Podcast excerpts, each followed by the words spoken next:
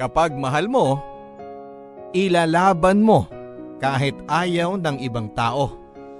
Kahit na hindi nila gustong makita kayong magkasama. Ilalaban mo siya at gagawin mo ang lahat para manatili kayong magkasama. Pero paano nga ba kung ang taong nasa paligid ninyo ang siyang nagpupumilit na ihiwalay ang pagkakahawak mo ng kamay sa kanya dahil pakiramdam nila hindi kayo nararapat para sa isa't isa. Ilalaban mo ba siya kahit nasasaktan na ang iyong kamay sa kakahila nila para mailayo sa kanya? Alamin natin kung bumitaw ba si Loisa sa kamay ng minamahal niya. Si Loisa na bida ng ating kwento ng pag-ibig, buhay at pag-asa. Dito sa Barangay Love Stories. Dear Papa Dudut, Ako po si Loisa at sa kasalukuyan ay 26 years old na ako. May anak ako at siya ay 10 taong gulang na. Kung gagamitin mo ang math, oo, 16 years old lamang ako nang isilang ko ang aking panganay. Kung gagamitin mo ang moral, baka nga wala raw ako noon, sabi ng mga taong nakakaalam sa maaga kong pagbubuntis. Hindi ko naman sila masisisi kung sakaling yon ang maging tingin nila sa akin. Maaga akong nagpadala sa tukso at maaga akong nagpaniwala sa mga pangako ng lalaking nakabuntis sa akin. Siya nga pala si Brandon. Ang aking first boyfriend and first love. Ginamit niya ang kawalang ko ng kaalaman at experience sa pag-ibig para maisuko sa kanya ang aking katawan. Ganito kasi ang simula naming dalawa. Noong ako ay nasa edad 15 ay nakilala ko si Brandon. Mas matanda ito sa akin ng limang taon. Miyembro ako ng cheerleading group sa high school at si Brando naman ay isang dance instructor ang napili ng aming cheerleader advisor na magturo sa amin para sa gaganaping foundation day sa aming school. Guwapo si Brandon at halos lahat ng miyembro ng aming team ay may gusto sa kanya. Hindi na rin ako magkakaila papadudot. Pati po ako ay nabighani sa kanyang simpatikong itsura. Itim na itim ang kanyang bagsak na buhok, may dimple ito sa kaliwang pisngi, maputi, payat at matangkad. Ang mga mata nito para kang mahuhulog kapag titingin ka rito. Napakalalim at punong-puno ng mga salita. Ang mga ngipin nito na kasing puti ng perlas sa kailaliman ng dagat ang siyang nagdagdag hina sa aking mga tuhod. Kaya nga laking tuwa ko nang ako lamang ang binigyan niya ng atensyon sa aming lahat. Pakiramdam ko papadudod ay napakaganda ko ng mga oras na yon. Pakiramdam ko ay ako ang reyna sa sarili kong mundo. Kaya nga halos saksakin ako ng matalim na tingin ng mga kamag-aral ko noon lalo na ang cheerleader namin. Pero wala akong pakialam dahil para sa akin, ako ang gusto niya. Ako lang at wala ng iba. Nang matapos ang kontrata nito sa aming team ay inaya ako nitong lumabas. Libre daw niya ako ng ice cream at mangga. Parehong paborito ko. Umuo kaagad ako. Hindi ko na kailangang pag-isipan pa ang sagot ko dahil kitang kita naman siguro na talagang gustong gusto ko siya. Naging masaya ang date na yon para sa akin. Pinasyal niya ako sa park sa swing at sabay kaming nagpaligsahan kung sino ang may pinakamataas na mararating. Lagi akong panalo. Halata namang pinagbibigyan lang niya ako. Nakakakilig tuloy. Ilang beses siguro kaming lumabas-labas bago nito sabihing gusto niya ako talaga. Nung umamin ito ay agad ko na siyang sinagot. Bakit kailangan pang patagalin eh gusto ko rin naman siya, hindi ba? Nagsimula na ang aming relasyong dalawa. Punong-puno papadudot ng paru-paro ang paligid sa tuwing magkasama kaming dalawa. Akala mo ay lagi kaming nasa cloud nine kapag magkasama kami. After class ay sinusundo na ako nito para mamasyal. mag-date, mag-mall at minsan kapag wala ng parents niya ay sa bahay niya kami tumatambay. Hindi alam ng magulang ko ang tungkol sa amin dahil panigurado ay kukontrahin nila ako dahil higit na matanda sa akin si Brandon at hindi pa ako tunay na dalaga. Nasa high school pa lamang ako at priority ko ang pag-aaral na naging problema na ngayon dahil sa madalas kong ang kasama si Brandon ay napapabayaan ko na ang aking pag-aaral. Kapag tinatanong ako ng aking magulang kung ano ang nangyayari ay sinisisi ko na lamang ang pag-cheerleading. Kaya naman pinilit akong pahintuin ang aking ina dito. Isa na namang problema dahil hindi naman cheerleading talaga ang dahilan kung bakit ako lumalagapak sa klase. Ngayon, nadamay pa sila. Kailangan ko nang maibalik sa dati ang pag-aaral ko. Kung hindi ay mauubusan ako ng isisisi sa aking mga magulang kung bakit ako bumabagsak. Sinubukan ko namang mag-aral muli ng maayos. Pero sa tuwing nandyan si Brandon, ay nawawala ang gana ko sa pag-aaral at tanging siya lamang ang nakikita ko. Siya na lang ang inaatupag ko. Perming napamahal na ang musmus kong puso sa kanya. Sana nga balang araw ay hindi ko pagsisihan ang desisyon kong unahin siya sa lahat at ibigay ang lahat-lahat sa kanya. Oo Papa Dudut. Binigay ko ang lahat-lahat sa kanya. Pati ang katawan ko at kainosentehan ay isinuko ko na sa kanya nang walang pagdadalawang isip. Mahal ko eh. Isang bagay na sana ay hindi ko ginawa dahil sa huli. Ako rin pala ang magdurusa.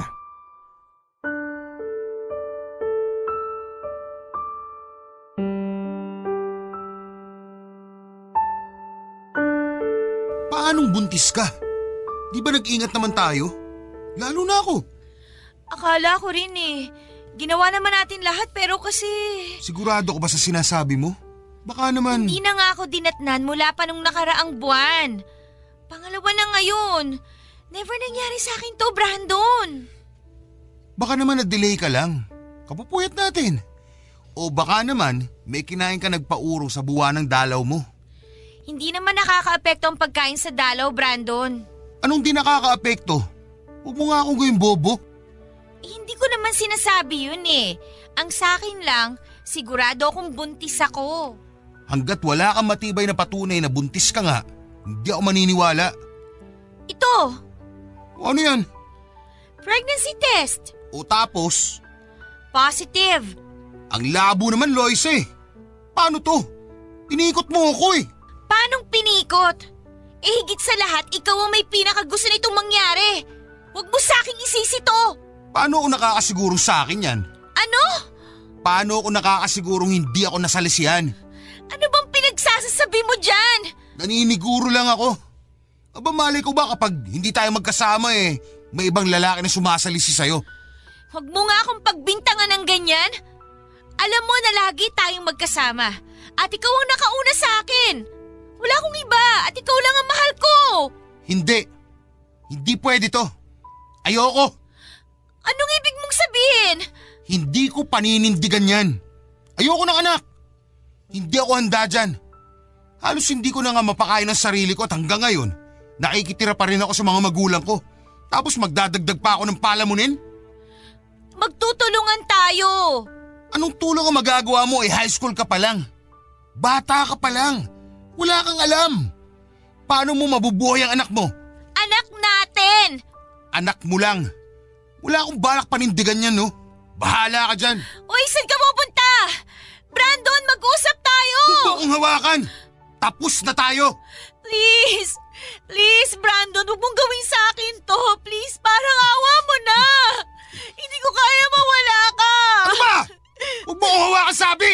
Brandon, huwag mo akong iwan. Mahal na mahal.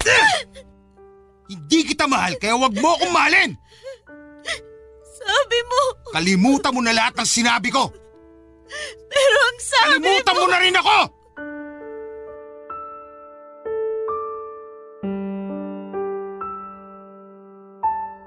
Parang gumuho ang mundo ko nang hiwalayan ako ni Brandon. Para akong sinaksak ng punyal sa dibdib habang pinagmamasdan ko siyang lumayo sa akin. Hindi ko maintindihan kung bakit kailangan niyang tapusin ang lahat sa amin, eh hindi ba mahal niya ako? Iyon ang sabi niya sa akin. Kaya ako nga ibinigay sa kanya ang katawan ko kasi alam kong mahal niya ako kaya hindi ko na kailangang matakot na isuko yon sa kanya. Iyak ako ng iyak noon dahil nagahalo ang sakit sa aking dibdib at sa aking sinapupunan. Paikot-ikot ako noon sa town at hindi alam kung saan ba pupunta. Gutom na gutom na ako noon at padilim na ng padilim pero imbis na umuwi ako ay hindi ko yung ginawa dahil sa takot na harapin ang aking mga magulang. Pihadong magtataka ang mga yon sa pamumugto ng aking mga mata. Sasabihin ko ba sa kanila ang totoo? Na kaya namumugto ang aking mga mata ay dahil sa kakaiyak dahil iniwan ako ni Brandon na boyfriend ko at nabuntis ako? Kaya ko bang tanggapin ang magiging reaksyon nila? Alam kong hindi na ako makakatakas pa sa sitwasyon ko. Kaya nang dumilim na ay umuwi na ako. Bahala na ang sabi ko. Kung mapansin man nila ay sasabihin ko. Diyos ko, sana ay matulungan mo ko. Napansin nga ng aking ina ang aking mga mata at ang gulo at pawisang kong buhok. Niyakap ako nito at tinanong kung ano ang nangyayari sa akin. Akala ko noon ay hindi ko magagawang sabihin ang totoo pero nang tumitig ako sa mga mata ni mama, doon ay sinabi ko na ang lahat. Iyak ako ng iyak at niyakap niya ako at pinatahan. Hindi ko inaasahan na ganito ang magiging reaksyon niya. Pagkatapos noon ay dumating naman ang aking ama. Si mama na ang nagsabi ng lahat. Iba ang reaksyon niya kay mama. Nagalit ito pero hindi niya ako sinaktan. Nang mailabas na nito ang lahat ng galit niya sa pamamagitan ng mga salita ay lumapit ito sa akin at niyakap ako. Binulungan ako nito. Sosuportahan daw niya ako at hindi nahahayaang pang makalapit sa akin ng lalaking nakabuntis sa akin magpakatatag daw ako. Dahil doon ay umiyak na naman ako ng umiyak. Minalas man ako sa lalaking minahal ko papadudot, alam ko namang swerte ako sa aking mga magulang na binuhusan ako ng pagmamahal. Sapat na yon para malaman ko kung gaano ako kamahal ng Diyos.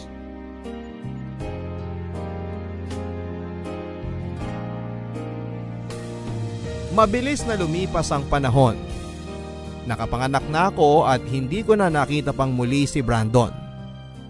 Naalala ko pa kung ilang gabi akong nagsayang ng luha ng dahil sa kanya. Saka ko lang naramdaman na nakamove on ako sa kanya noong isinilang ko na ang anak kong lalaki. Nung nakita ko ang maliliit niyang mga kamay at mga paa, noong nilagay siya sa aking dibdib. Doon ko napatunayan na anak lang pala ang magsasalba sa puso ko. Pinangalanan ko siyang Joshua. Sinunod ko sa aking namatay na kapatid. Siya na ngayon ang buhay ko sa mga susunod pang taon ng buhay ko. Pangako yan. Bumalik ako sa aking pag-aaral isang taon matapos akong manganak. Sinikap kong makatapos kaagad dahil yun lang naman ang maibabalik ko sa naging tulong ng aking mga magulang. Nakapagtapos ako ng hanggang kolehiyo at nakapagtrabaho sa isang ahensya ng gobyerno. Maayos na ang naging buhay ko, nagawa ko ng makapagsustento sa aking anak na hindi galing sa aking mga magulang. Sobrang saya ko sa totoo lang. Nakakapagod ang magtrabaho pero sa tuwing uuwi ako at makikita ko ang anak ko ay nawawala ang lahat ng yon at napapalitan ng saya. Iba talaga ang pakiramdam ng maging isang ina papadudot. Kaya naman ibinuhos ko sa aking anak na si Joshua ang lahat ng meron ako. Oras, atensyon at pagmamahal. Lahat yan ay solo niyang nakukuha. Hindi na nga rin ako nagkaroon pa o umasa na makakahanap pa ng isang lalaking mamahalin bukod sa aking ama at anak. Parang pakiramdam ko ay mauubos na ako kapag humanap ako ng isang lalaking makakarelasyon. Bukod doon ay may takot na rin ang aking puso na magtiwala at magmahal muli. Kahit na sabihing ilang taon na ang lumipas, ay hindi pa rin handa ang puso kong magmahal. May anak naman ako na pag-aalayan ko ng lahat ng meron ako. Bakit kailangan maghanap ako ng iba hindi ba? pero sadyang mapagbiro ang tadhana. Sa tuwing nilalayo mo ang sarili mo sa usaping pag-ibig ay siya naman ang kusang naglalapit nito sa iyo. At ang nilapit sa akin ng tadhana ay si Peter. Good afternoon po. Ano pong may tutulong po sa inyo? Ah... ah... Yes po. Okay lang po ba kayo? um... Tubig? No, um... Um, what po? Sorry, medyo ano kasi. Ah, wait lang po ah. O ito oh, juice. Mukhang kinukulang ka na ng sugar sa katawan eh. Mukhang nangihina ka na. Thank you, Miss... Loisa, Yes, Loisa. Um, ano...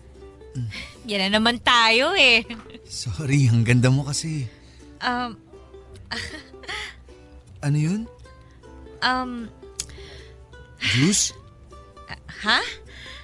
Sa'yo na lang tong juice. Mukhang ikaw naman yung kinulang sa sugar. Ay, hindi. Sa'yo na yan. Nahawakan mo na eh. Porke ba nahawakan na ng iba, di na pwede? Ay, hindi naman. Um, ano ba kasing may tutulong ko sa'yo? Humahaba na kasi yung pila oh. Ah, yes, sorry. Man, you're so beautiful. Um, hindi to linya para sa pick-up lines ha? Alam ko, nagandaan lang kasi ako sa'yo. Sir? Peter na lang. Ah, Sir Peter, nasa trabaho kasi ako ngayon. Kaya please, wala akong oras sa mga sinasabi mo tungkol sa itsura ko. Ano nga ulit ang kailangan mo? Business permit para sa negosyo kong milk tea. Okay. Ito ang kailangan mong i-process para mag-grant ang business permit na kailangan mo. I-check mo na lang lahat ng kailangan dyan ha. Tapos punta ka dun sa window 22. Tapos ipa-verify mo lahat ng details na may susulat mo dito at sila rin na magbibigay ng ibang instruction sa'yo. May tanong pa po ba kayo, sir? Yes. Ano po yon? May boyfriend ka na ba?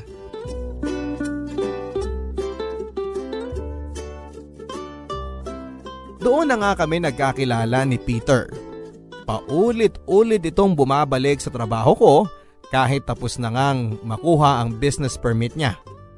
Kunwari ay pipila pa ito para magtanong-tanong.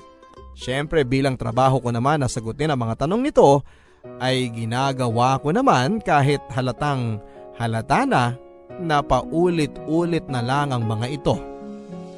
Mukha naman itong matalino. Hindi ba niya nagets lahat ng sinasabi ko o nananadya lang talaga? At nung umabot na ng dalawang buwan ng pabalik-balik nito sa opisina ay prenangka ko na siya. Tinanong ko siya kung ano ba talaga ang gusto niya. Kasi lahat ng pasikot-sikot para makuha ang business permit niya ay alam na niya. Parang mas alam na nga niya kesa sa akin. Ngumiti lang ito na parang nahihiya. Tapos nilabas sa bag niya ang isang maliit na polar bear stuffed toy na may hawak na puso. May hindi sinasadya itong napindot na naging dahilan para tumunog yon. Nagdala ito ng ingay sa loob ng opisina na naging dahilan para magtingina ng lahat sa amin. Pulang-pula ang mukha namin noon habang pilit na hinahanap kung paano i-off ang music nito. Pinasok na lang niya sa bag niya nang makitang wala ng pag-asa para mapatigil pa ito. At tinanong kung pwede raw ba niya akong sunduin mamayang uwian. Dahil sa pagkataranta dahil sa ingay ng staff toy na yon ay umuo na lang ako para umalis na siya. Napatalon pa ito sa tuwa bago ko siya pinaalis sa pila. Nakangisi ang mga katrabaho ko sa akin, ako naman ay hindi pa rin nawawala ang pamumula sa pisngi ko. May mga nagtatanong sa pila kung boyfriend ko raw ba siya, tumanggi ako. Parang sila patong kinikilig dahil gwapo daw si lalaki. Bagay daw kaming dalawa. Well, hindi ko naman maikakailang gwapo nga siya papadudot. Makapal ang kanyang itim na itim na kilay at mahaba ang mga pilik mata. Malalim ang mga mata at matangos ang ilong. Maputi ito at hinuhulaan ko pa rin kung may lahi nga ba ito. Siguro meron kasi may freckles ito sa pisngi. Guwapo nga talaga. Kaya nagtataka ako kung bakit interesado siya sa akin. Wala ba siyang ibang makita? Meron naman eh, ang daming magaganda sa mundo at kung inihalo ako sa kanila, hindi mo ako mapapansin. Putlain ako at payat. Hanggang balikat ang unat na unat kong buhok. Hindi rin ako masyadong nagme-makeup kaya mukha akong laging may sakit. Ang sabi ng nanay ko ay mag-lipstick naman daw ako pero hindi kasi ako komportable. Lalo na't sa lasa na naaamoy ko pa kapag nagsasalita ako. Ayoko. Siguro hindi lang talaga ako sanay. Nang sumapit na nga ang uwian ay nakita ko siyang naghihintay sa labas ng opisina. Tinanong ko kung dala ba niya ang staff toy na dala niya kanina. Tumawa ito at sinabing pinamigay na niya sa batang nakasalubong niya. Ewan ko ba papadudot pero habang naglalakad kami palabas ng opisina ay hindi ko maiwasang makaramdam ng kakaiba. Matagal-tagal na rin ang panahon mula noong huli akong nakipag-date. Huling nakasama ang isang lalaki parang bumalik lahat ngayon. Yung kaba at excitement. Hindi ko pa nga sigurado kung date ba yon o gusto lang akong isabay pa uwi. Saka ko na lang nakumpirma na date ngayon nang ayain ako nito sa isang mamahaling restaurant malayo sa trabaho ko. Tinanong ko siya kung bakit kami napadpa doon. Ang sabi niya, date daw yon at deserve ko yon dahil sa sobrang laki ng pasensya na ibinigay ko sa kanya sa mga tanong niya sa akin para sa business permit niya. Sabi ko, trabaho ko yon. Hindi naman kailangan ng kapalit. Ngumiti lang ito at saka nagsimula ng umorder. Siya na ang pina-order ko kasi hindi ko naman alam kung paano ba doon. Mukhang sanay na sanay na itong banggitin ang nasa menu. Masyadong banyaga ang mga salita na ginagamit niya. Mukhang mayaman itong si Peter. Nang matapos siyang umorder ay nagtanong ito sa akin. Sagot naman ako ng sagot. This time, hindi na siya tungkol sa business permit kundi tungkol sa personal kong buhay. Ewan ko ba? Hindi naman ako mapagtiwala sa mga taong kakikilala ko lamang pero hindi ko alam kung anong karismang meron si Peter para mapauo niya ako sa mga gusto niyang malaman. Hanggang sa dumako kami sa usapan sa aking relationship status. Prenangka ko ito at sinabing may anak na ako pero walang asawa. Tumango lamang ito. Hindi ko naman nakitang nadismaya ito bagkos ay nagtanong nang nagtanong pa ito tungkol sa anak ko. Kung ano ang gusto ng anak ko, paborito nitong subject sa klase, paboritong artista, mahilig daw ba ito sa K-pop, mga ganyan. Natuwa ako dahil hindi siya nag-alangan papadudot nang malaman niyang may anak na ako. Hindi katulad ng ibang sumubok manligaw sa akin, nung nalaman nilang may anak na ako ay kusa silang lumayo. Pero iba si Peter.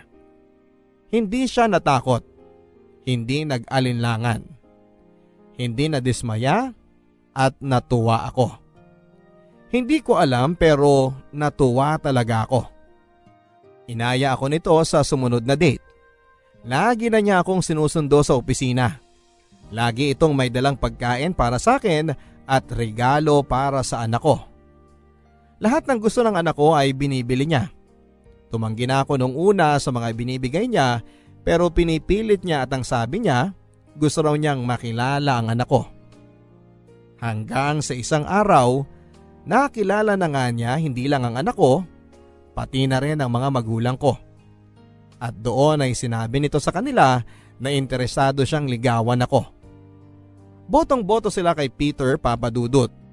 Kitang kita ko lalo na kay Papa na approve sa kanya si Peter. Noong nakilala nila si Peter ay wala itong ibang ipinakita kundi ang paggalang niya. Nakita nila na sincere daw si Peter sa akin at higit sa lahat, ang sabi ni Mama, oras na rin para buksan ko ang puso ko.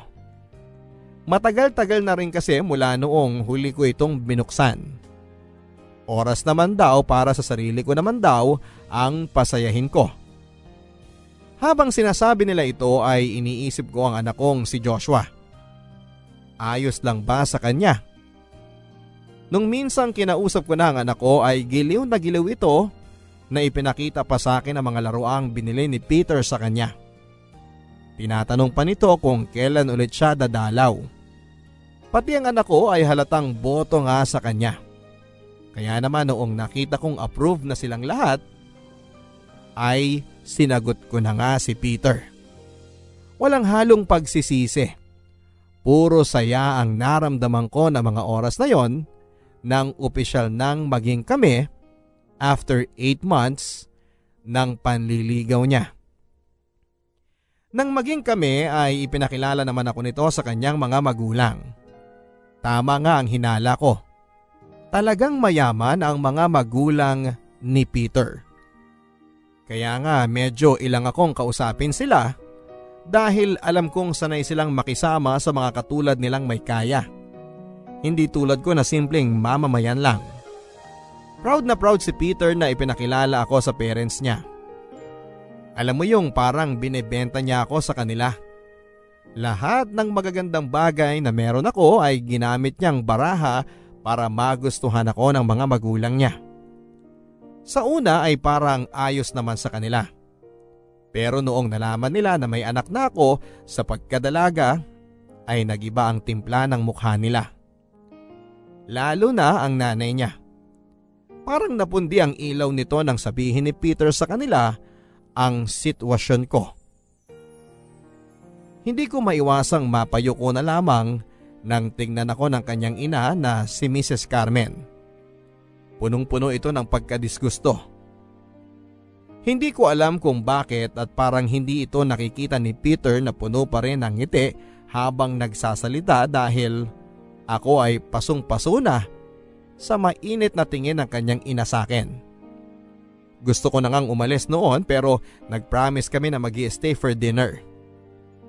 At hanggang sa hapagkainan ay sa akin pa rin nakatingin ang kanyang ina yung tingin na nagbabanta. Hindi ko halos nagalaw ang pagkain sa aking plato. Pero tubig ang ginalaw ko dahil panay ang tagaktak ng pawis ko.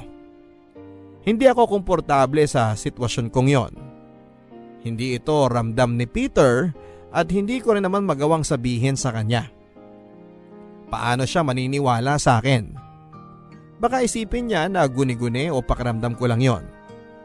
Siyempre, higit sa lahat ay siya ang mas nakakakilala sa nanay niya. Sino ba naman ako? Bagong salta lang naman ako sa buhay niya. Sana nga ay pakiramdam ko lang yon talaga. Pero nang tumagal ay mukhang totoo na ang unang pakiramdam ko sa kanya. Iba pa rin talaga ang trato sa akin ni Mrs. Carmen, ang ina ni Peter. Sa tuwing pumupunta kami sa bahay nila ay pinaparamdam nitong hindi niya ako gusto. Hindi ako nito kinakausap o tinitingnan man lang. Hindi naman ito nahahalata ni Peter at masyado kasi siyang focus sa pag-aasikaso sa akin. May mga oras pa nga na pupunta lang ako sa banyo ay bubungguin pa niya ako at sasabihin sa akin at tanga ako. May mga oras na masasalubong ko siya at titingnan lang ako mula ulo hanggang paa at sasabihing chip daw ako. Kunwari ay wala na lang akong narinig dahil ayoko ng gulo. Pero kung paano niya ako sakta ng pisikal, sa tuwing nagkakasalubong kami sa bahay nila ay ramdam ko na ayaw niya sa akin. Pati ang mga parinig nito sa akin na alam kong para sa akin naman talaga ay hindi rin niya pinapalagpas. Hanggang isang araw, nagdadahilan na lang ako kay Peter sa tuwing gusto niya akong idala sa bahay nila. Sinasabi ko na may gagawin ako o kaya naman ay may sakit si Joshua o kailangan ako sa bahay. Minsan sinasabi ko sa bahay na lang kami. Kapag nagtataka siya ay bigla kong irarason at tinatamad na kasi akong pumunta doon. Naiintindihan naman niya kasi may kalayuan ang bahay nila sa amin. Pero ang pagrarason na ito ay may hangganan. Nang makaramdam ito na talagang ayaw ko nang pumunta sa kanila ay nagtanong ito. Ano raw ba ang problema? Sinabi ko sa kanya ang katotohanan papadudot ayokong maglihim kay Peter. Di rin maganda na itatago ko ang nararamdaman ko dahil kung sakaling kami man ang magkatuluyang dalawa ni Peter balang araw ay kailangang alam na nito ang nangyayari para agad mabigyan ng solusyon. Sinabi ko sa kanya ang mga napansin ko at lahat-lahat hanggang sa maliliit na detalye ay hindi ko pinalagpas. Nakinig naman ito pero hindi ko alam kung ano ang takbo ng utak niya. At nang matapos na ako magkwento ay siya naman ang nagsalita. Tama nga ang hinala ko. Hindi ito naniwala at sinabing pakaramdam ko lang daw yon dahil hindi naman kami magkakilala pa ng husto. Ang solusyon na nakikita pa nito ay makipagbanding pa ako sa nanay niya. Huwag daw akong lumayo. Ang sabi ko ay hindi ko na kaya pero sabi niya ay dapat ko raw gawin dahil mabait daw ang ina niya. Hindi na lamang ako umimik noon. Aaminin ko na nasasaktan ako dahil hindi niya ako pinaniwalaan pero ano bang laban ko eh karelasyon ko lang siya hindi ba? Nanay niya yon. Kaya tumahimik na lamang ako at alam kong nahalata niya yon kaya nagplano ito ng gagawin para matigil na ang issue sa kanyang ina. Papadudot inaya niya ako makipag-live-in sa kanya. Tumira na raw ako sa kanila. Papatunayan daw niya na iba ang pagkakakilala ko sa nanay niya. Tumanggi ako at natatakot ako. Ayoko. Isang taon pa lang kaming mahigit, baka mas lalo itong magalit sa akin. Pero sinabi ni Peter na bigyan ko raw ng chance ang plano niya. Hindi ko alam, pero parang ayoko. Nang makita nitong tahimik lamang ako ay may dinagdag pa siya sa plano niya. Isama ko raw si Joshua para komportable ako. Napatingin na lamang ako kay Peter. Seryoso ba siya? Isasama niya ang extra baggage ko sa bahay nila? Sabi niya siya na raw ang bahala sa lahat. Aampunin niya ang anak ko. Siya na raw ang magiging ama. Luhang-luha ako noon habang sinasabi niya ang mga plano niya. Hindi lang para sa akin kundi para sa anak ko. Sa isip ko ay napakaswerte ko para tanggapin ang ganito ang anak ko ng lalaking minamahal ko. At dahil sa sobrang ligaya ay pumayag ako. Bahala na. Masyado akong binulag ng saya kaya hindi ko na pinag-isipan pa kung ano ang masamang epekto nito para sa akin.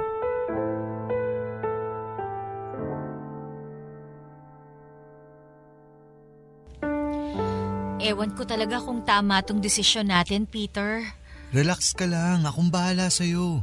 Makikita mo na maayos at mabait si mama. Ewan ko, Peter. Iba kasi talaga yung pakiramdam ko eh.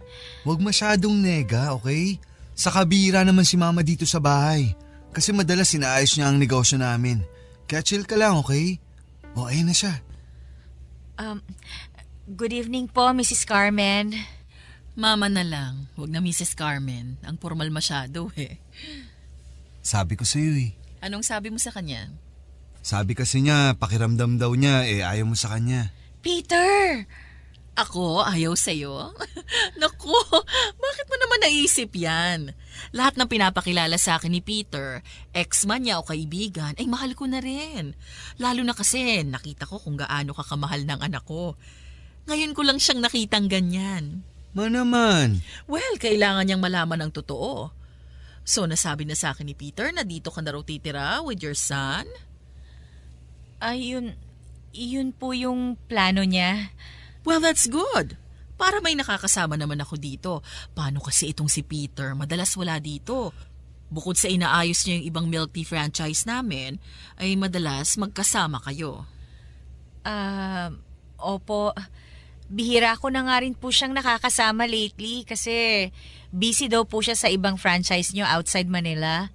Uy, bumabawi naman ako sa'yo ah. Teka nga, kuha lang ako ng iinumin natin. Wait lang ha. Usap muna kayo ni Mama. Well, tama ka, Loisa. Po? I don't like you, and I will never like you. Mama? Disgusting! Don't you ever call me mama. Isa lang ang anak ko. Um, Hindi ko alam kung anong nakita sa'yo ng anak ko at binaliw mo siya ng ganyan. You look so ordinary. Mrs. Hindi pa ako tapos. Ang kapal din ng mukha mo na pumayag na magstay dito sa bahay. Free board and lodging with your kid? Oportunista! Ah, kung ayaw niyo naman po na... Sa tingin mo may magagawa pa ako kung ayaw ko na tumira ka dito? Wala, dahil yun ang gusto ng anak ko. At ayaw kong nakakasira ng saya niya. Ah, Mrs. Ito na ang coffee. Decaf sa'yo, Loisa, kasi alam ko di ka pwedeng mapuyat. Um, Peter? Peter! Grabe, super fun kausap itong si Loisa. She told me everything about your relationship. Natutuwa ako anak that you're taking it to the next level. Live-in muna ha, huwag muna kasal. Kasi baka masakal ka. I'm kidding. I'm always kidding. Saka na ang kasal, Ma. Pero soon na yon once maging stable ang ibang milk tea franchise natin. Sure, 100% akong approve dyan. Um, Peter, ah, pwede bang... Pwede bang umuwi muna ako? Medyo sumama kasi ang sikmura ko eh. Sure. Late na rin, baka matraffic pa tayo. Kunin ko lang yung susi sa kusina. Naiwan ko eh. See you next week, Loisa. See you next week.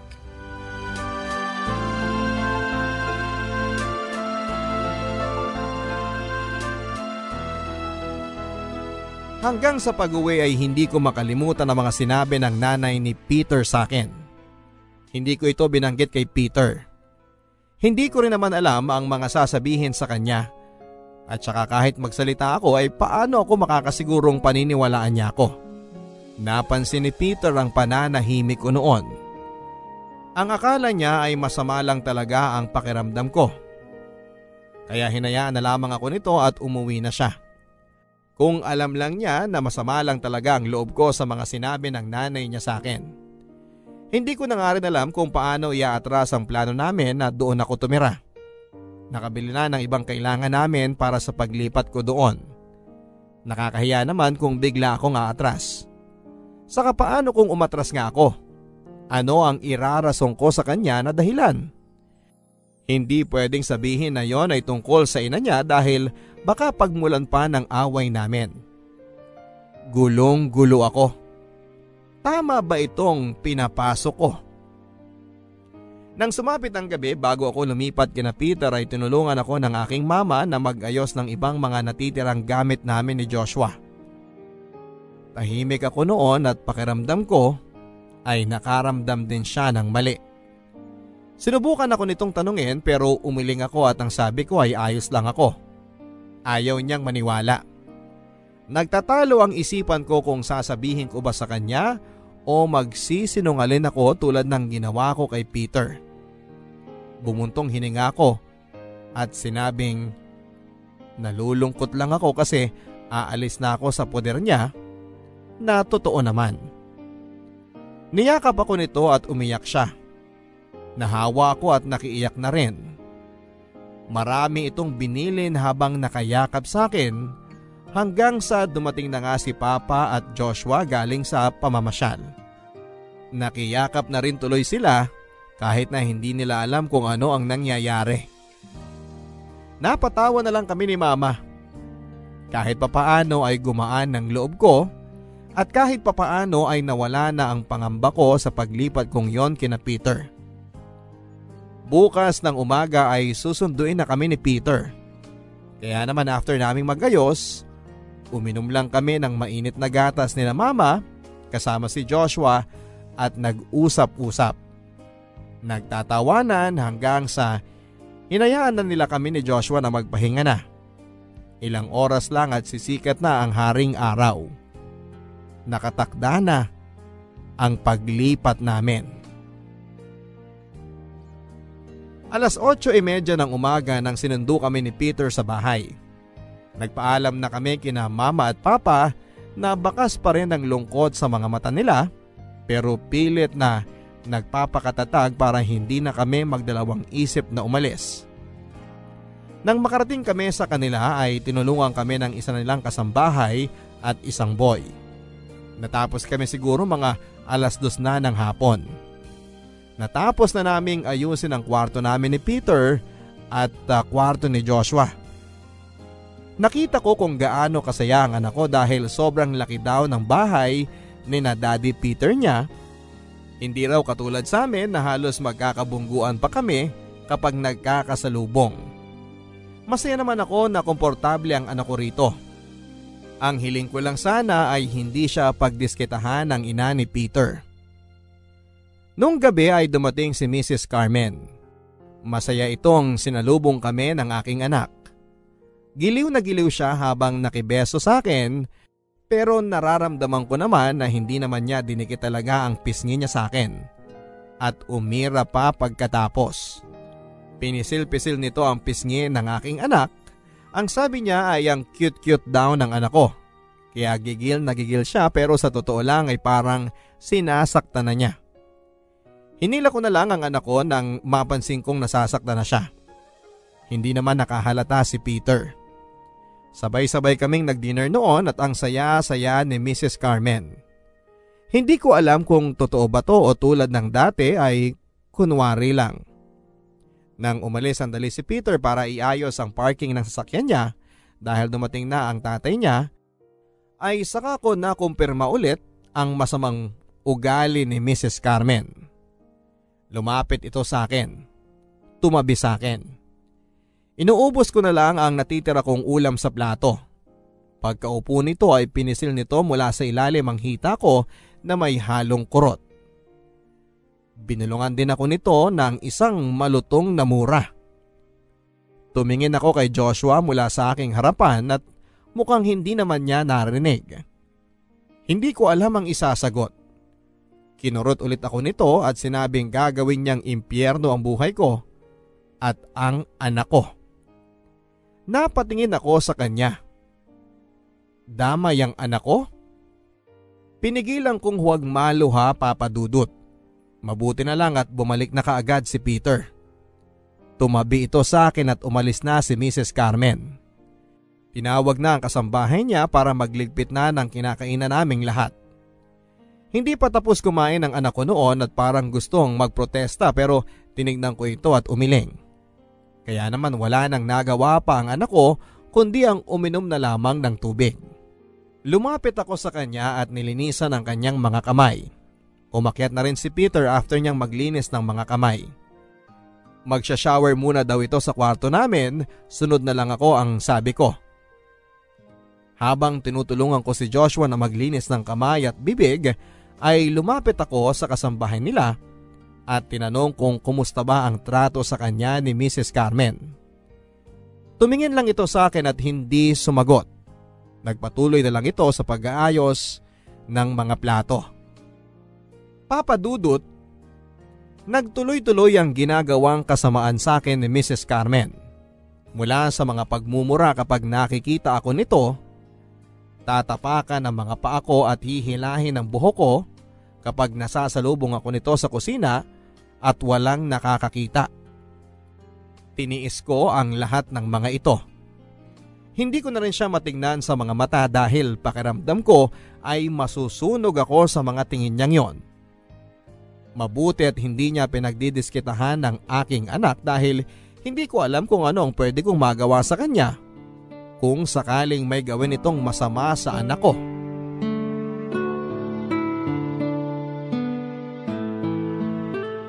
Ka na naman dyan?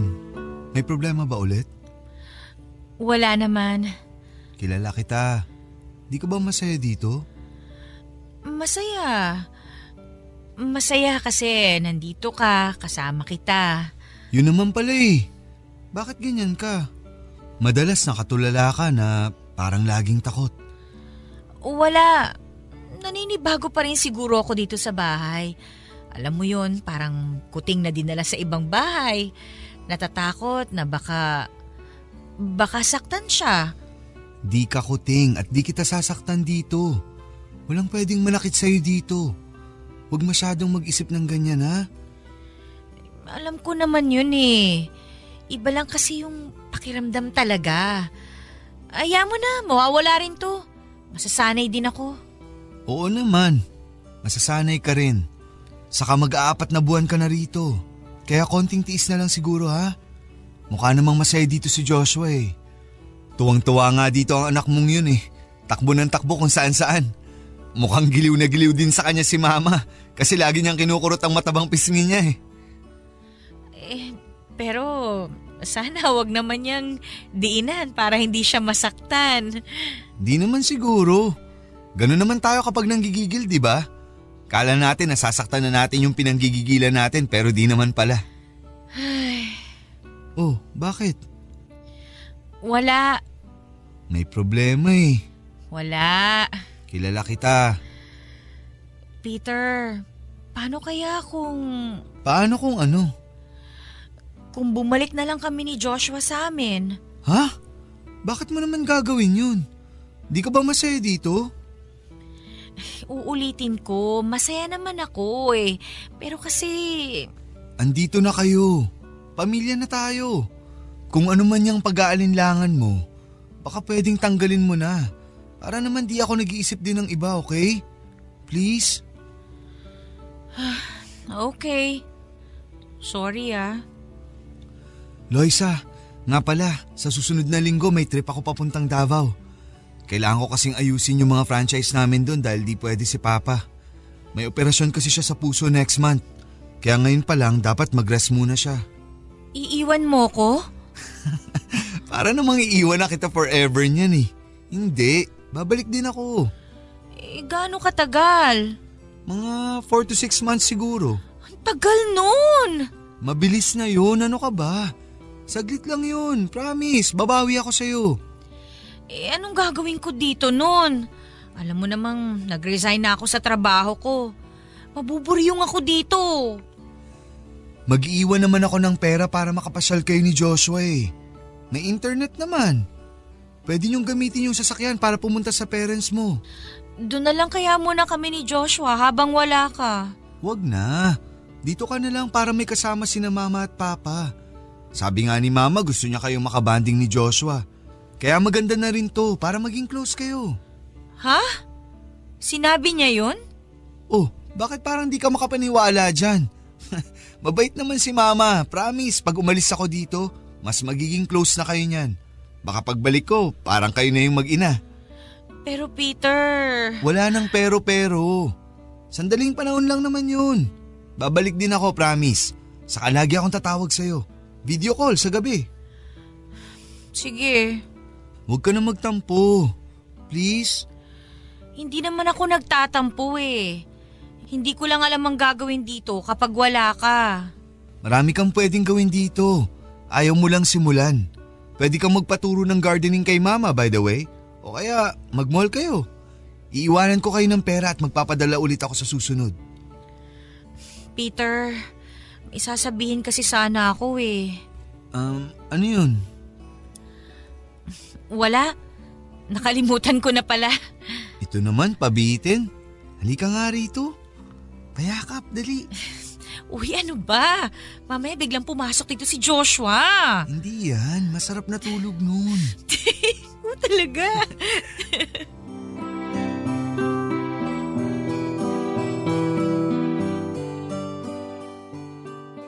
Sumapit ang araw ng pag-alis ni Peter at sumapit na rin ang araw na umisang daang porsyento na ang kasamaan ni Mrs. Carmen.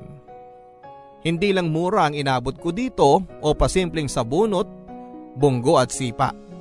Madalas papadudot kapag nakikita ako nito ay dumudura na lamang itong bigla sa aking balikat at mukha. Tatawa ito na parang nakakatawa ang ginawa niyang yon. Walang nakakakita. Minsan pa habang nasa hardin ako at nagkakape ay bigla itong lumapit sa akin at tinapunan ng lupa ang kape ko. Nagulat ako papadudot. Tumayo ako para umalis na pero sabi niya, tikmang ko raw ang kape ko. Hindi ko ginawa. Sinigawan niya ako kaya napilitan akong tumikim. Saka siya tumawa at sinabing utu-utu raw ako. Tumatawa itong bumalik sa paghahardin niya samantalang ako ay napatakbo pabalik sa kwarto. Bakit siya ganon sa akin? Anong problema niya? Bakit hindi na makatao ang ginagawa niya?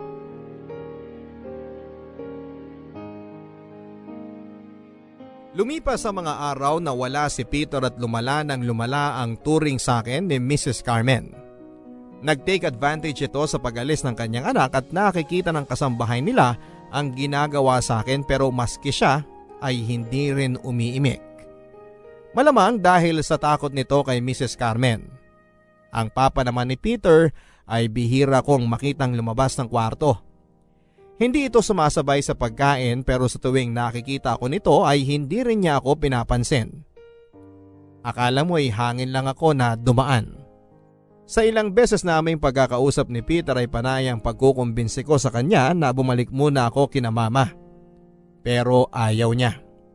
Hindi raw makakaganda sa dinadala ko na bumalik sa masikip na tirahan. Opo, Papa Dudut. Buntis ako. Bago umalis si Peter ay sinabi ko sa kanya at tuwang-tuwa ito pero sabi ko sa kanya ay huwag munang ipaalam sa kahit na kanino. Ang sabi niya ay saka na lang daw sasabihin kapag bumalik na siya. Sana nga ay hindi pa halata gaano ang umbok ng tiyan ko noon. Mabuti na lang at payat ako. Pero papaano kung matuloy na ang anim na buwan ni Peter sa Davao? Paano kung makita at mahalata na ni Mrs. Carmen ang tiyan ko? Ano ang magiging reaksyon nito? Panay na ang suot ko ng mga malalaki at maluluwang na shirts ni Peter para hindi mahalata ang tiyan ko. Mabuti na lang talaga papadudot at hindi tumaba ang aking pisngi at mga daliri. Panay na rin ang iwas ko kay Mrs. Carmen dahil baka tiyan ko ang mapagdiskitahan niya. Pero hindi nga nangyari yon. Nang makita ko nitong suot ang damit ni Peter ay nagalit siya sa akin. Wala raw ba akong ibang damit at kailangang damit pa ng anak niya ang gamitin ko? Hindi daw bagay. Mukha pa rin daw akong basahan. Hindi na naman ako umimik noon at hinawakan ko ang aking tiyan kung sakaling may gawin ito ay makakaiwas man lang ang tiyan ko. Pero mukhang hindi ko na maitatago ang sikretong ito dahil isang araw ay nahuli niya ako.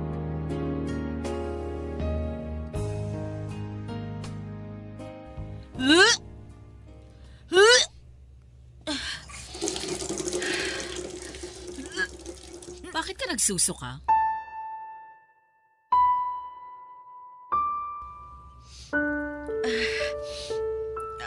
Ano po, may... May mali lang po siguro ako nakain kanina. Alas 6 pa lang ng umaga. Hindi pa tayo nag-aalmusal. Ang aga mo namang kumain. Um, siguro po yung nakain ko kagabi. Kumain ka kagabi? Hindi ba sabi ko wag kang kakain sa gabi? Masyado kang matakaw. Uh, eh, hindi po, Mrs. Carmen. Yung tirang chichirya lang yung nung huling magkasama kami ni Peter. Inubos ko lang po kasi baka masira lang sa kwarto. Uh, uh, alis na po ako. Buntis ka ba? Po? Bobo o bingi? Kunwari hindi narinig. Buntis ka ba? Mrs. Carmen... Pwede ba wag mo akong madaan-daan sa ganyang pagpapaawa? Ano, buntis ka ba? O- opo. Ipalaglag mo yan. Ano po? Ipalaglag mo yan sabi ko. Bakit po? Kasi ayoko magkaapo na galing sa'yo. Hindi naman po kayo inaano ng magiging anak ko eh. Wala akong pakialam. Hanggat hindi pa yan humihinga dito sa mundo. Kitlin mo na yung buhay niyan. Alam na po ni Peter na buntis ako. Talagang ginigigil mo ko eh. Tonta ka? Aray! Tama na po, Mrs. Carmen. Aalugin ko yung ulo mo na yan para matauhan ka na hindi ka bagay sa pamilya ko. Ambisyosa ka masyado. Sino ka ba ha? Gagawin ko po ang lahat. Huwag niyo lang po pakialaman na magiging anak namin ni Peter. Parang awa niyo na po. Lahat? Opo, lahat, lahat po. Lumayas ka ngayon dito. Ay, teka. Hindi pala pwede dahil itatanong ka sa akin ni Peter kung nasaan kayo. Hmm. Di kayo pwedeng mawala dito ng bastardo mong anak. Dito ka lang. Mrs. Carmen, please. Maging katulong ka dito. Habang wala ang kasambahay ko, pagsilbihan mo ko para may mapala naman ako sa pagpapalamon ko sa'yo. Opo. At pwede ba pagsabihan mo ang anak mo? Huwag masyadong masiba. Kung lumamon, akala mo sampung baboy? Pwe, palibhasa lumaki sa hirap yung anak mo. Kaya nung nakatikim ng masarap, umaabuso. Opo. Subukan mong sumuway at magsumbong kay Peter, makikita mo. Tandaan mo, anak ko pa rin yun. Ako pa rin ang paniniwalaan niya dahil mas nakasama niya ako kesa sa'yo. Kaya subukan mo lang. Eh, hindi po, Mrs. Carmen. Good. Umayos ka na dyan at maghanda ng almusal.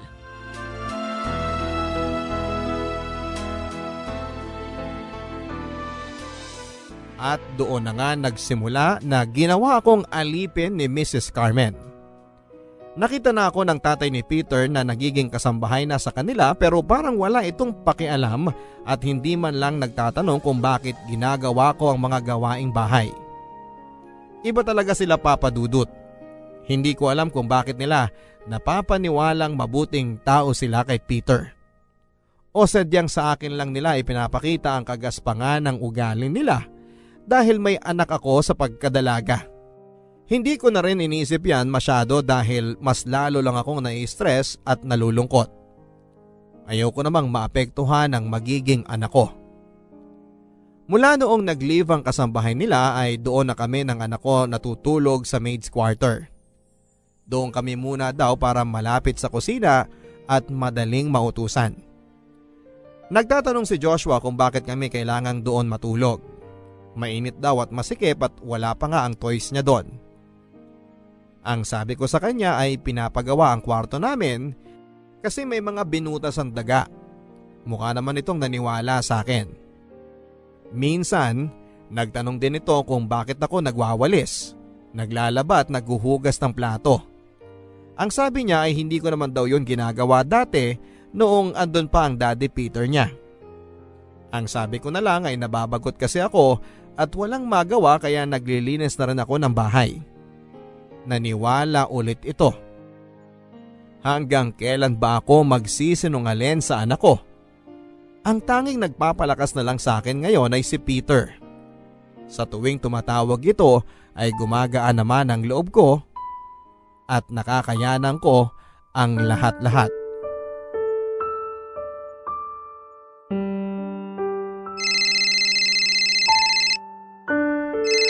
Hello, Peter? Oh, Loisa, napatawag ka. Gabi na. Di ka pa ba matutulog niyan? Ah, patulog na rin. Naisip ko lang kasing tumawag kasi...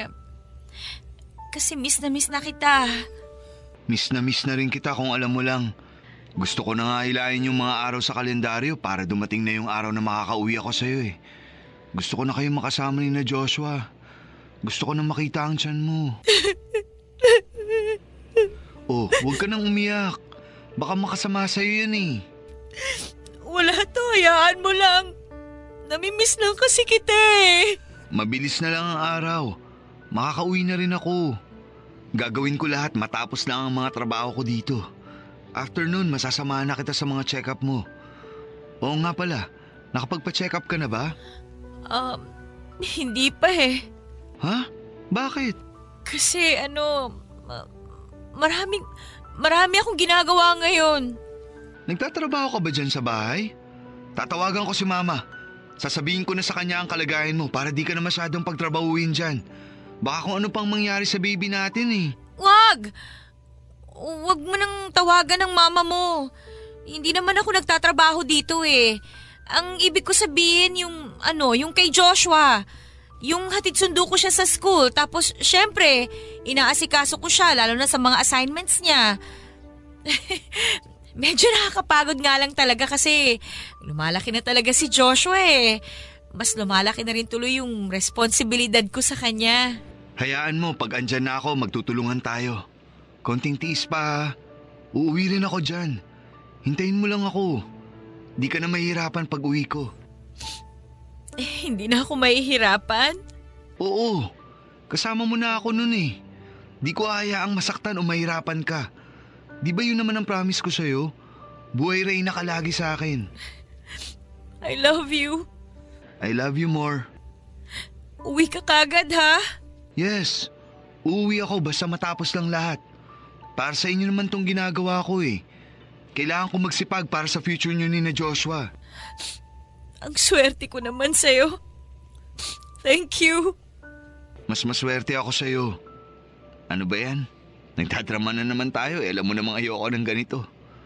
O sige na, matulog ka na dyan. Huwag ka nagpupuyat. Alam mo namang di maganda yan sa buntis, okay? Bukas i-update kita sa schedule ko para di ka na mag-worry, okay? Okay. Good night. Good night. Um, Peter, I love... thank you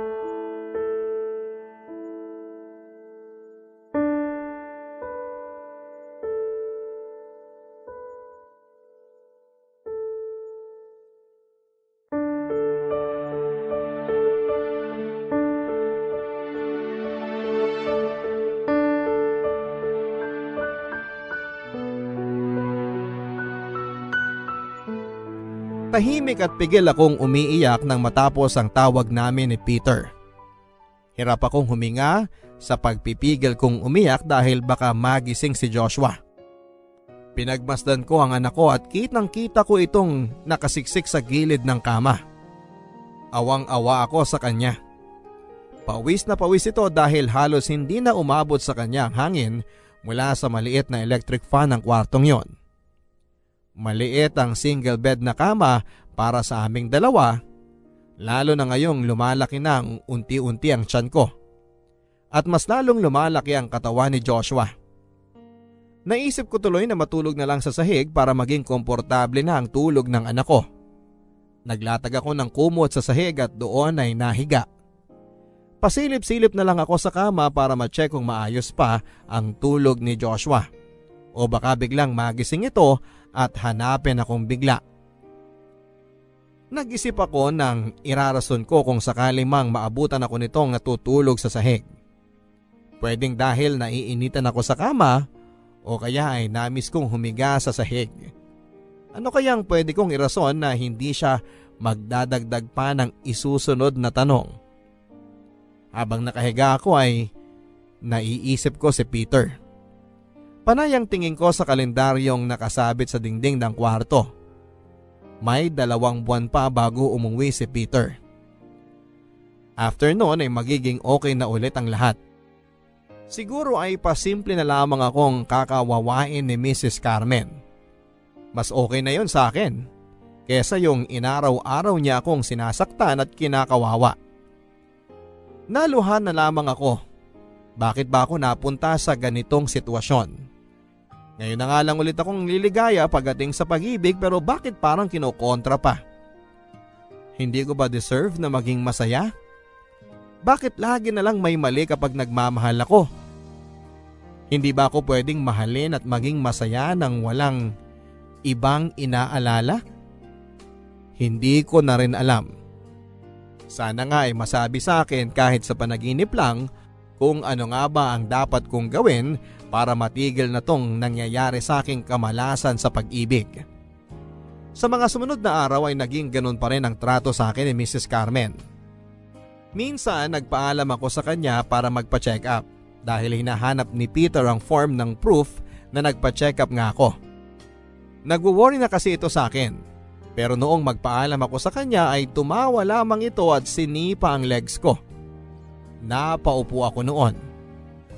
Marami pa raw gagawin sa bahay, bakit hindi yon muna ang unahin ko kesa magpa-check up? Sinabi ko sa kanya na hinahanap kasi ni Peter ang check-up form pero ang sabi niya ay gagawa siya ng paraan. Mampipeke na lang daw. Hindi ako sumagot papadudot. Pupunta na sana akong muli sa kusina pero nagsalita ito. Huwag ko na raw masyadong alagaan ang dinadala ko kasi pinagdarasal naman daw niya sa Panginoon na mamatay ang anak ko. Doon ay para akong binuhusan ng malamig na tubig papadudot. Tao ba talaga ang kaharap ko? Bakit nagagawa niyang magsalita ng ganon? Apo niya ang dinadala ko. Hindi man niya ako tangga pero nabuo ang batang ito sa tulong ng anak niyang si Peter. Ganon na ba siya kamunghi sa akin? Pinigil ko ang sarili ko na magsalita pa. Ayoko na ng gulo. Pagod na ang katawan ko at sobra na ang panghihina ko. Gutom na gutom na ako pero hindi ako pwedeng kumain hanggat hindi pa natatapos lahat ng gawain sa bahay. Kahit ang anak kong si Joshua ay pumasok sa school na hindi man lang kumakain. Awang-awa ako noon dahil minsan ay pinatawag ako ng teacher niya dahil nang hablot daw ng pagkain sa kaklase niya. Pinausap ko ang anak ko at tinanong ko kung bakit ganon ang ginawa niya. Umiiyak lang ito at nagsorry. Gutom na gutom na daw kasi siya. Nakiusap pa siya sa akin na kahit kanin lang ay pabaunan ko siya. Hihingi na lang daw siya ng asin sa kantin nila. Durog na durog ang pusong ina ko sa mga sinabi ng anak ko pero wala akong magawa. Pati siya ay nadadamay na sa problema ni Mrs. Carmen sa akin. Hindi ko na alam kung makakayanan ko pa ito. Lalo na kung anak ko na ang nahihirapan. Isang araw habang nagpapaligo ako ng alagang aso ni Mrs. Carmen ay nagulat na lamang ako nang marinig ko ang palahaw na iyak ni Joshua. Napatakbo ako sa kinaroroonan niya at nakita kong hila-hila ni Mrs. Carmen ang braso niya. Hinila ko ang anak ko sa kanya. Iyak ng iyak ang anak ko. Pati ako ay napaiyak na rin. Tinanong ko kung ano ang nangyayari. Galit na galit si Mrs. Carmen at sinabing Nagnakaw daw ng pagkain si Joshua sa ref. Kinuha nito ang isang monay doon. Naalala ko pa ang monay na yon. Pasira na yon. Ang sabi ko ay itatapon ko na yon dati pero huwag daw kasi ipapakain pa raw sa amin kapag wala nang may pakain sa amin. Pati ba naman yon ay ipagdadamot pa niya? Humingi na lamang ako ng tawad. Kunwari ay pinagalitan ko ang aking anak para makita ni Mrs. Carmen na hindi ko siya kinakampihan para hindi na lumala ang galit nito. Sinigawan at tinulak pa kami ni Mrs. Carmen bago siya umalis ng bahay. Minura kami at sinabing mga patay gutom daw kami. Hinampas pa niya ang kanyang shoulder bag sa ulo ng anak ko. Umiyak tuloy lalo si Joshua.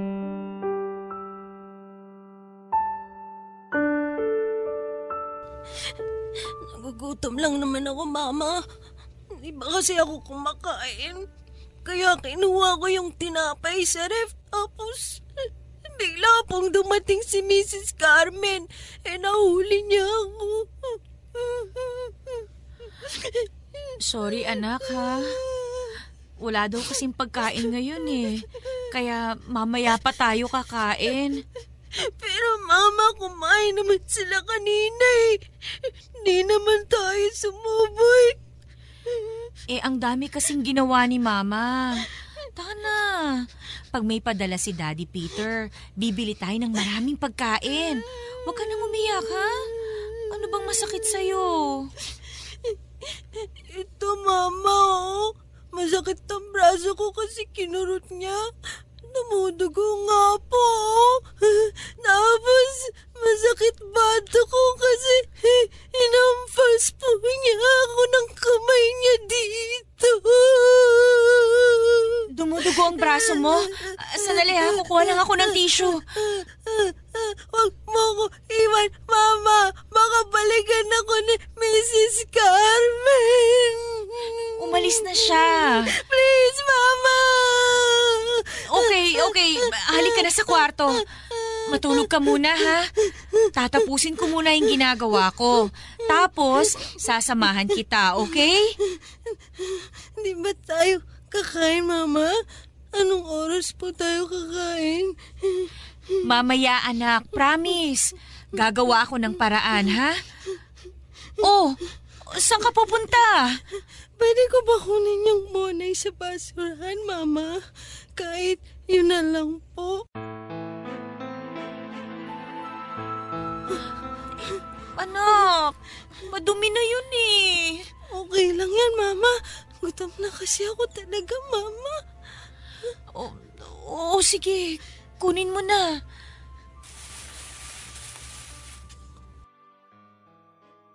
Ito, Mama, oh. Hati na tayo. Alam ko, di ka pa kumakain. Anak, okay lang. Sige na, kainin mo na yan. O, pero akin na muna. At ipapagpag muna ni Mama, ha?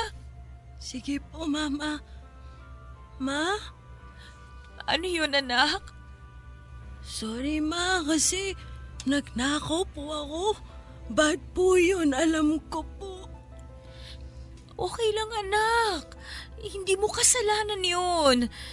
Oh, ito na yung tinapay mo. Pumasok ka muna dun sa kwarto, ha? Wait mo ko doon. Okay po, Mama.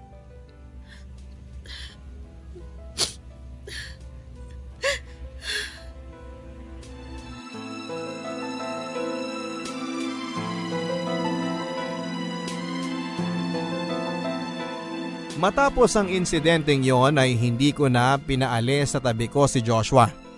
Alam kong mali ang nagawa niyang kumuha na lang ng pagkain pero bata ito. Anong alam niya? Ang alam lang niya ay gutom siya at kailangan niyang kumain. Masama ba yon? Pakaramdam ko ay wala akong kwentang ina ng time na yon dahil hindi ko man lang maprotektahan o nadepensahan ang anak ko kay Mrs. Carmen. Pero ano bang magagawa ko?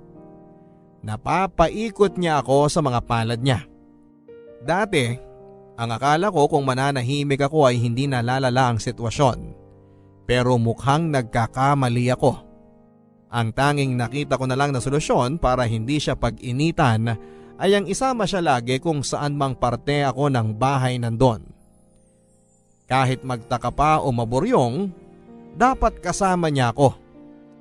Pero mali na naman ako dahil mas lalo pa siyang pinag-initan ni Mrs. Carmen nang makitang panay ang sunod nito sa akin. Sinigawan niya si Joshua at sinabing aso daw ba siya para sumunod ng sumunod sa palda ko. Nanginginig noon ang anak ko dahil akmang hihilahin sana nito ang buhok ng anak ko pero humarang ako kaya tiyan ko ang natamaan niya. Nasaktan ako noon. Nag-alala, napaupo at sinapo ko ang aking tiyan. Nagtungo ako sa CR para i-check kung dinugo ako. Nang makita kong ayos pa naman ako at nawala kahit papaano ang sakit ay lumabas ako ng CR. Nandon si Joshua. Naghihintay sa akin at patuloy pa rin ang panginginig. Awang-awa ako sa kanya. Niyakap at nagsorry ako. Hindi niya dapat nai-experience ito kung hindi dahil sa akin. Kaya naman kinabukasan ay inayos ko na ang dapat ayusin.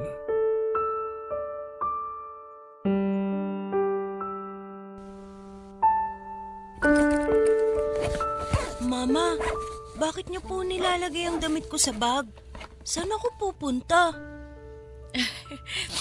Ah, anak, namimiss ka na raw kasi ni na lolo at lola mo eh. Gusto ka raw nila makita.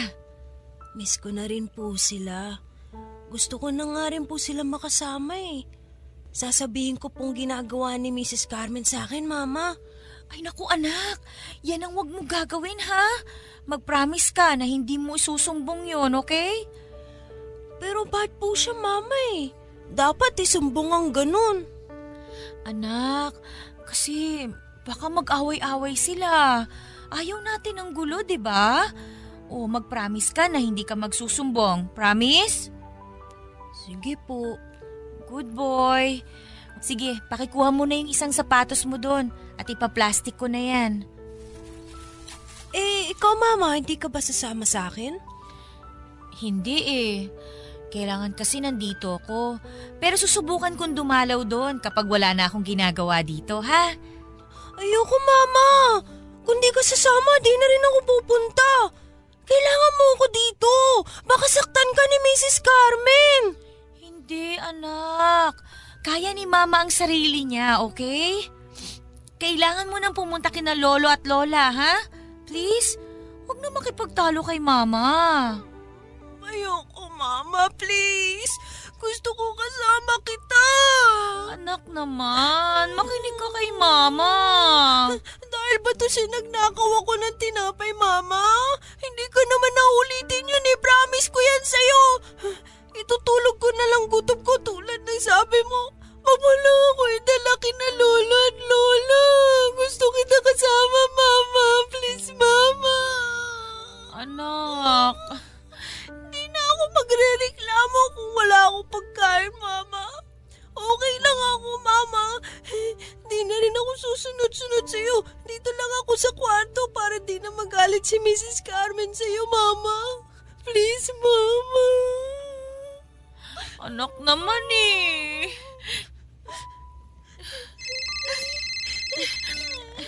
Sandali lang anak ha. O, dyan ka lang muna. Tumatawag ang Daddy Peter mo sandali. Ha? Sandali lang to. Mama.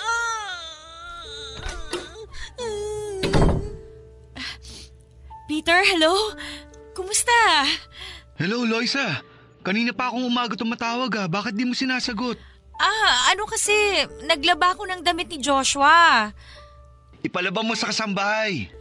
Ay, hindi na. Konti lang naman yun. Yan ka na naman eh. O eh, bakit ka napatawag? Good news! Mapapaaga ang uwi ko! Next month na! Two weeks na lang magkikita na tayo! Maagang natapos ang lahat! Grabe, sobrang excited na ako! Talaga ba? Oh, bakit parang umiiyak ka? Okay ka lang? Ah, oh, sinisipon kasi ako. Alam mo naman ang mga buntis, madaling magkasakit. Pa-check up ka please. Oh yes, nakasunod na yan sa mga gagawin ko. Good. Pag uwi ko, ako na mismo ang sasama sa'yo sa mga check-up mo. Kasama natin si Joshua para may part siya sa pagbubuntis mo. Ah, oo nga pala. Nabili ko na yung toy car na gusto ni Joshua. Kausapin ko siya, please. Ah, tulog siya eh. Mamaya sasabihin ko. Tulog na naman? Parang siya yung buntis ah. O sige, sabihin mo ah. Matutuha yun. Ah, Peter, dun muna si Joshua sa bahay ni na mama at papa ha. Oh, bakit? Eh, mas malapit sa school. Tapos, miss na rin daw nila dun eh. Ganun ba? Gusto ko pa naman siya makita at makasama. Dadalaw naman tayo doon pag dumating ka na. Ha? Eh okay lang ba sa'yo yun? Nanay ka. Di mo mamimiss ang anak mo? Siyempre, mamimiss. Pero kasi, miss na daw siya dun eh. Sige, kung yan ang desisyon mo. Pero kung ako lang, ayoko sana para may nakakasama ka dyan. Baka mangulila ka eh. Parang si mama nun, nung nagsimula akong bumiyahe. Kapag sinasama ako ni Papa na mag-out of town, nako, kulang na lang eh. Hilahin niya ako pabalik sa kanya. Grabe si mama. Mahal na mahal ka ng mama mo, no? At mahal na mahal ko rin siya. Kaya nga pinatira kita dyan kasi gusto ko mahalin ka rin niya. Tulad ng pagmamahal niya sa akin. Isang pamilya na tayo eh. Lalo na siguro kapag nalaman niya na buntis ka na. Um, Peter, mamaya na lang ulit ha. Um, baka nagising na si Joshua sa kwarto. Tawag ka na lang mamaya ulit ha. Okay, sige sige. Ingat kayo sa pagatid mo kay Joshua ha. I miss you. I miss you. I love you. I love you more. Sobrang sakit sa pakiramdam na ihiwalay sa akin ang anak ko pero kung ito naman ang paraan para maprotektahan siya ay gagawin ko paulit-ulit. Alam kong kapag nasa paligid lang siya ng mga mata ni Mrs. Carmen ay hindi siya magiging ligtas. Alam niyo yung pakiramdam nung time na iniwan ko na siya sa bahay at walang kaalam-alam ang magulang ko sa mga nangyayari. Durog na durog ang puso ko habang umiiyak ang anak ko at ayaw nitong bumitaw sa tiyan ko. Nagmamakaawa. Huwag ko raw siyang iwanan. Magiging mabait na raw siya at awang-awa ako noon sa anak ko dahil buong akala niya ay kasalanan niya kung bakit ganon ang trato sa amin ni Mrs. Carmen. Pagka uwi ko sa bahay ni na Peter ay doon ko binuhos ang lahat ng luha ko. Pilit kong pinapakalma ang sarili ko. Sa pagdating ni Peter magiging maayos na rin kahit papaano ang sitwasyon ko. Konting tiis na lang. At noong dumating na nga ang araw ng pagkikita namin ni Peter ay halos hindi ako mahiwalay sa kanya. Yakap-yakap ko siya na akala mo'y ilang dekada kaming hindi nagkita. Panayang tanong nito sa mga nangyari sa bahay. Sagot ako ng sagot na parang ang saya-saya ko kahit na hindi naman. Nang tanongin nito kung kumusta ang trato sa akin ng kanyang ina, ay ngumiti lang ako. Pumasok sa isipan ko na magsumbong lahat-lahat ng ginawa nito na mali sa akin mula noong unang araw na nakilala ko siya. Gustong gusto ko nang isumbong lahat ng nagawa nito kay Joshua. Gusto kong gumanti at sabihin lahat kay Peter. Gusto kong kamuhian niya ang kanyang ina. Pero nang ibuka ko na ang aking bibig ay iba ang mga sinabi ko. Sinabi ko papadudot na maayos naman ang nanay niya. Hindi ko lang nakakausap masyado kasi busy si nanay niya sa negosyo nilang naiwan dito sa Manila at sa Laguna. Ngumiti lang si Peter. Natutuwa daw siya kahit papaano ay maayos kaming dalawa. Alam ko na magagalit kayo sa akin dahil hindi ko sinabi sa kanya ang katotohanan. Kung alam nyo lang na gustong gusto ko na rin pero ayokong ako ang maging dahilan para kamuhian ni Peter ang kanyang ina. Kitang kita ko naman kung gaano niya kamahal ang kanyang ina. Madalas ang kwento nito sa lahat ng sakripisyo ng kanyang ina para sa kanilang mag-ama. Siguro nga eh mabuting ina talaga si Mrs. Carmen kay Peter. Pero malas ko lang dahil hindi siya naging mabuting biyanan sa akin. Isa pa ay ayaw ko na rin makadagdag pa sa problemang kinakaharap ng pamilya niya sa ngayon. Neto lang kasi ay nalaman ni Peter na may kabit si Mrs. Carmen at ang unang nakaalam nito ay ang kasambahay nila. Kaya naman agad niya itong pinaalis para hindi na kumalat pa ang katotohanan. Pero dahil nga sadyang kakaiba ang ugali ni Mrs. Carmen, ay nagbalik ang kasambahay nilang ito at sinabi sa asawa ni Mrs. Carmen na may kalaguyo ito. Pinalaya siya sa kanilang bahay at hindi ko na rin alam kung nasan siya sa ngayon. Sobrang lungkot ni Peter dahil nakikita ko naman kung gaano talaga niya kamahal ang nanay niya. Ang sabi ni Peter ay sumusubok ang kanyang nanay na ayusin pa ang relasyon nila ng asawa niya pero mukhang sumuko na ang tatay ni Peter. Hindi ko rin talaga alam kung eto na ba yung karma niya sa mga ginawa niya sa akin pero sana naman ay hindi. Dahil para sa akin, gaano man kasama ang isang tao sa iyo, wag na wag mong hihilingin na mapasama ito. Ang inyong kapuso at kabarangay, Loisa.